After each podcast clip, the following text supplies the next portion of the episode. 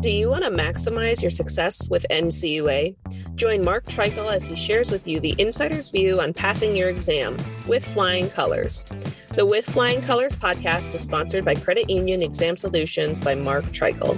If you would like to work directly with the Credit Union Exam Solutions team and receive support to optimize your results with NCUA so you save time and money, visit us at marktreichel.com to find out more.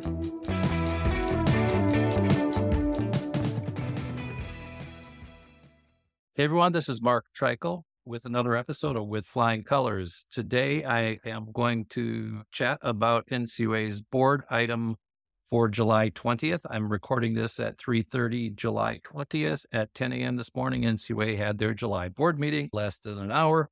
They had two items, one of which was the 2023 mid-session budget.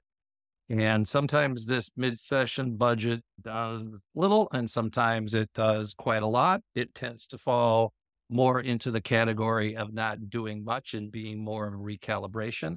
The last several years, that's what it has been more than anything. And actually, memory serves, the last few, they have not even required a board vote because, again, it was more a reporting of what they've spent, what they haven't, how much of a surplus they had, and then how that surplus would be used for the budget for 2024. Here, however, they approved some full-time equivalents or FTEs for their budget. And I will walk through that and give you my take on that and call it a wrap for a short podcast on NCUA's mid-year budget. All right, so the budget impact of this action is only $737,000. Usually there's no impact, but they are creating some new positions, and I will walk through that for you. So the board action memorandum states that the board approved operating budget for 2023, inclusive of the carryover funds unspent from the prior years, was $371 million. Based on projections for the remainder of the year, staff estimates that spending will be approximately $5.1 million lower than the board-approved 2023 budget. Reprogramming a portion of the projected surplus would provide funding for new requirements related to cybersecurity in the Office of the Chief Information Officer. Support to credit unions provided through the Consumer Access Division of the Office of the Credit Union Resources and Expansion Group, CURE, reasonable accommodations, and the hiring and the hiring initiatives. The estimated cost of these programs is $737,000 for 2023. Note, however, that the cost is much bigger longer term because when you approve new positions in July, by the time they're filled, say, September or October, maybe. And so you can divide by four the annual cost of these. So that's why the cost for the out year is $1.7 million, as one of the board members referenced, as opposed to the $737,000 covers the cost of the employees and the cost of the reasonable accommodations and hiring initiatives. So 6 new full-time positions related to the NCUA cybersecurity efforts and the CURE, Credit Union Resources and Expansion, are part of the proposed budget for board consideration. So this is what was proposed, and it was approved by the board 3-0. The FAM is written before the board take the action, which is why it talks about it being a proposal. Based on year-to-date spending and a review of historic spending trends, the 2023 operating budget is projected to end the year with a surplus of approximately $5 million if the proposed reprogrammings are approved, which they were. About 1/3 of the surplus is attributable to slightly lower than projected pay and benefit costs for 2023. As of the start of June, 71 employees have entered on duty in the prior 6 months, outpacing by 18 the number of departed employees. So 71 minus 18, 53. 53 have left. They've brought 71 new ones on. By the way, that doesn't mean all 71 are brand new examiners that need to be trained. They could be people throughout the agency. For example, support staff in Washington, D.C. oftentimes come from other agencies. This is in keeping with the priority for 2023 to fill vacant positions, especially credit union examiners. So that's good news that they're having less leave than they are bringing on. 18 is probably about, 1%, a little more than 1%. So they've improved staffing by 1%. By the way, they still are having challenges being fully staffed, just like everybody is in whatever, whether it's a restaurant, whether it's a cement making company or whether it's the federal government, people are having challenge finding people to be fully staffed. And that has impacted credit unions, by the way. Exams are taking longer these days. So, all right. The BAM goes on to say the remaining 2/3 of the projected 2023 budget surplus, or about $3.5 million, is in the non-payroll categories. Travel spending, which was the source of significant budget surplus in 2020, 2021, and 2022, is occurring at a rate more consistent with the approved budget for 2023, whereas only 6.8% of the approved travel budget had been spent through May 2022. Through May of this year, 31% had been spent. So that's what, 7% versus 32, so 4.5 times, 450% increase in travel. And that's because they didn't travel for so many years. So that's good to see. They're getting back on site for exams. Getting back on site for exams leads to a better overall exam experience, in my opinion, the opinions of my clients for the most part, and the other credit unions that I chat with. So within the operating budget, 737 is proposed for reprogramming. The four proposals, I'm going to talk mostly about two of them, cybersecurity support. And to quote Chairman Todd Harper, he called them their cyber squad. Hadn't heard that one before, kind of like it. Cyber squad, cybersecurity support.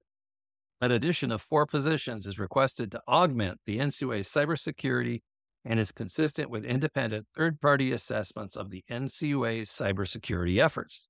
2 positions would focus on vulnerability analysis. Worldwide security, cybersecurity vulnerabilities disclosed in 2022 increased by over 25% to 25,000 plus, with 56% of those being exploited within 1 week after disclosure. To counter this growing risk, OCIO, that's the Information Officer Office, has made significant efforts over the last several years to reduce response times for threat mitigation. However, the continued increase in the number of vulnerabilities and the workload this creates warrants the addition of 2 positions. The other 2 positions requested would help with cloud architecture and security and management of the NCUA's cloud strategy. Moving information technology services to the cloud changes the cybersecurity responsibility model and requires a strategy for a secure move while capturing the new risk landscape after the move. For this effort, OCIO requires 2 additional positions to manage and secure the NCUA's enterprise architecture and the cloud while minimizing the impact of cloud migration to on-premises systems. So when the NCUA board talks about their budget or talks about their concerns, they often say that they can't sleep at night because of cybersecurity. By the way, they also have a SCIF, a secured compartmentalized information facility where they can receive top secret information, and the high level executives have access to that. And I'm not saying necessarily there's a direct connection to the fact that they have that and that they're aware of something, but it's possible that they could be. And the fact that they approved these 4 positions without much debate means that all 3 board members fully supported it, in my opinion. And there's probably good reason for NCUA increasing cybersecurity resources. And it's getting harder and harder to keep good cybersecurity people because it's such a hot item out there in the world we live in. So this is a positive for everybody, because NCUA getting hacked would be a bad thing for credit unions, bad thing for NCUA. And it's good to see that they're taking this seriously. So I think that's a no-brainer that they approved that and asked for that. I'm sure there's more to the story behind the scenes of why they actually need it than what they said publicly.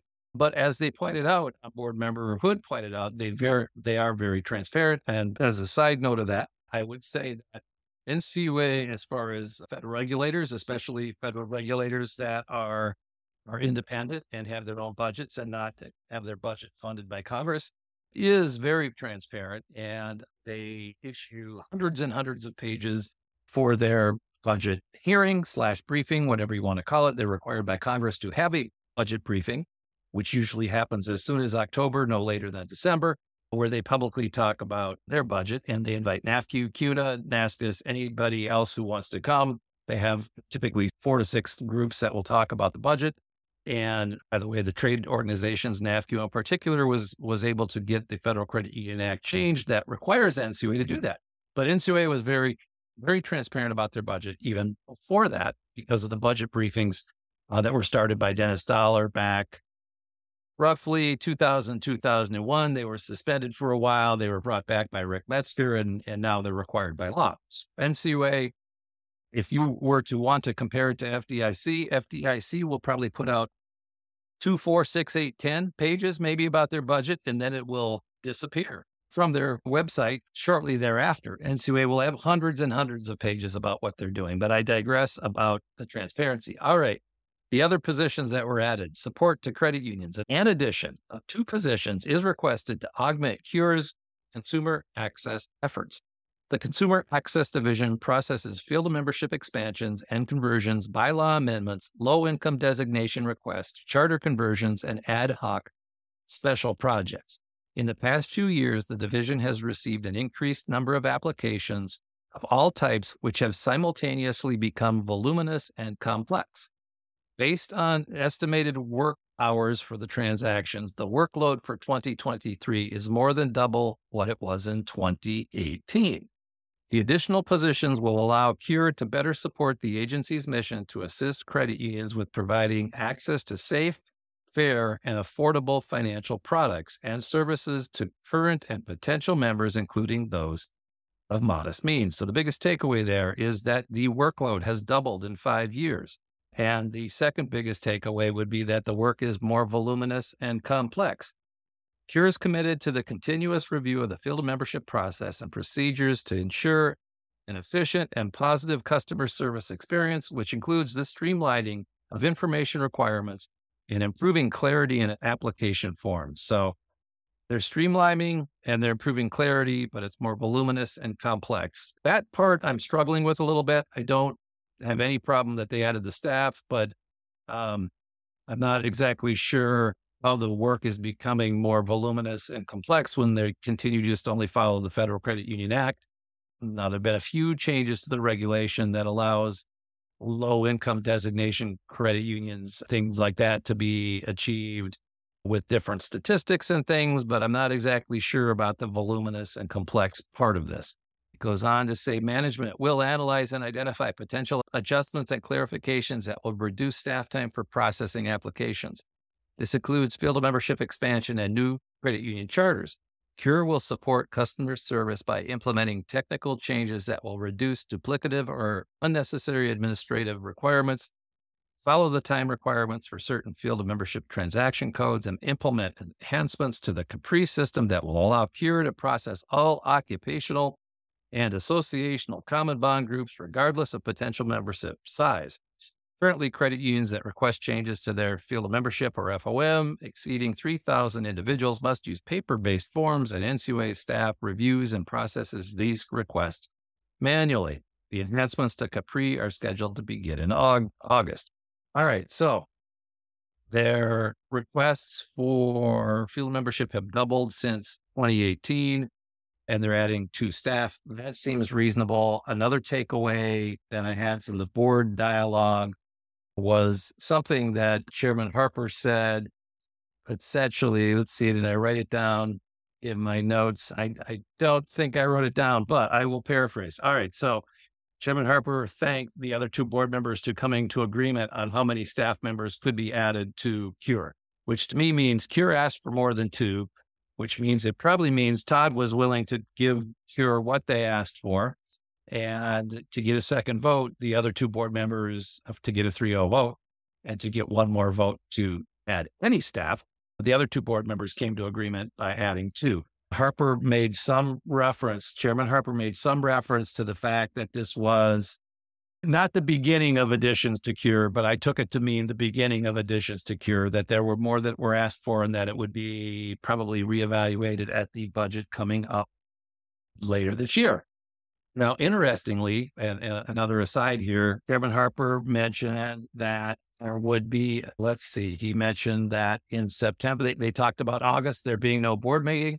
They talked about in September, there were 2 rules that board member Hood is very excited about happening, and that's the loan participation rule, and then also the second chance rule, but that those would be coming in September, at which point in time, board member Hood talked about the fact that he became chairman at NCUA several years back and how much he's enjoyed being there. He thanked his staff, and it was a bit of a goodbye Why would he have a bit of a goodbye? Well, his term is up in August. So theoretically, it's possible that he could be replaced by the Biden administration and Congress, and that this could be his last board meeting. Todd is talking about something. Hood wants to be there in September. Hood follows up by saying at the end of the board meeting that this could be his last board meeting.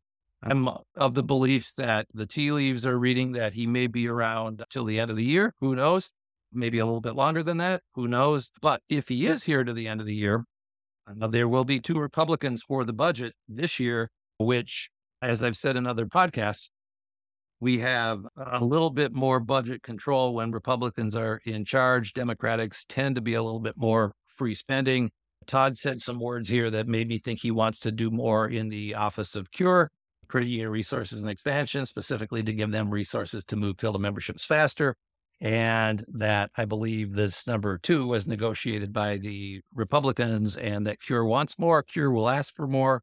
And we'll have to see where that goes. By the way, there is added budget pressure because NCUA was able to, last year at this time, there was more money left unspent than this year. This year, they're actually taking some of that money and spending it instead of saying we will use it as a big give back or a deduction for what we need next year. So I would expect that the budget, whatever amount of staff are added or not added next year, that the NCUA budget will go up. And that will lead to a slight increase in the federal operating fee. That would be my prediction based on listening to what I heard here today. So I think all the positions they added make sense from what they said. I think there'll be more items that they may be adding down the road in the next year's budget, but that having two Republicans on board may lead that to be a little bit more controlled. For example, I've talked a lot about the fact that Chairman Harper wants a robust fair lending and consumer compliance program at NCUA. I believe once he gets that second Democratic vote, that there'll be a substantial increase in consumer compliance type initiatives once Chairman Harper has that second vote. So that's what happened at the board meeting as it relates to the budget. And we'll have a separate podcast that will discuss the other board action item, which related to bylaws. And specifically, it related to member expulsion. That's it. I appreciate you listening. This is Mark Treichel signing off in the flying colors.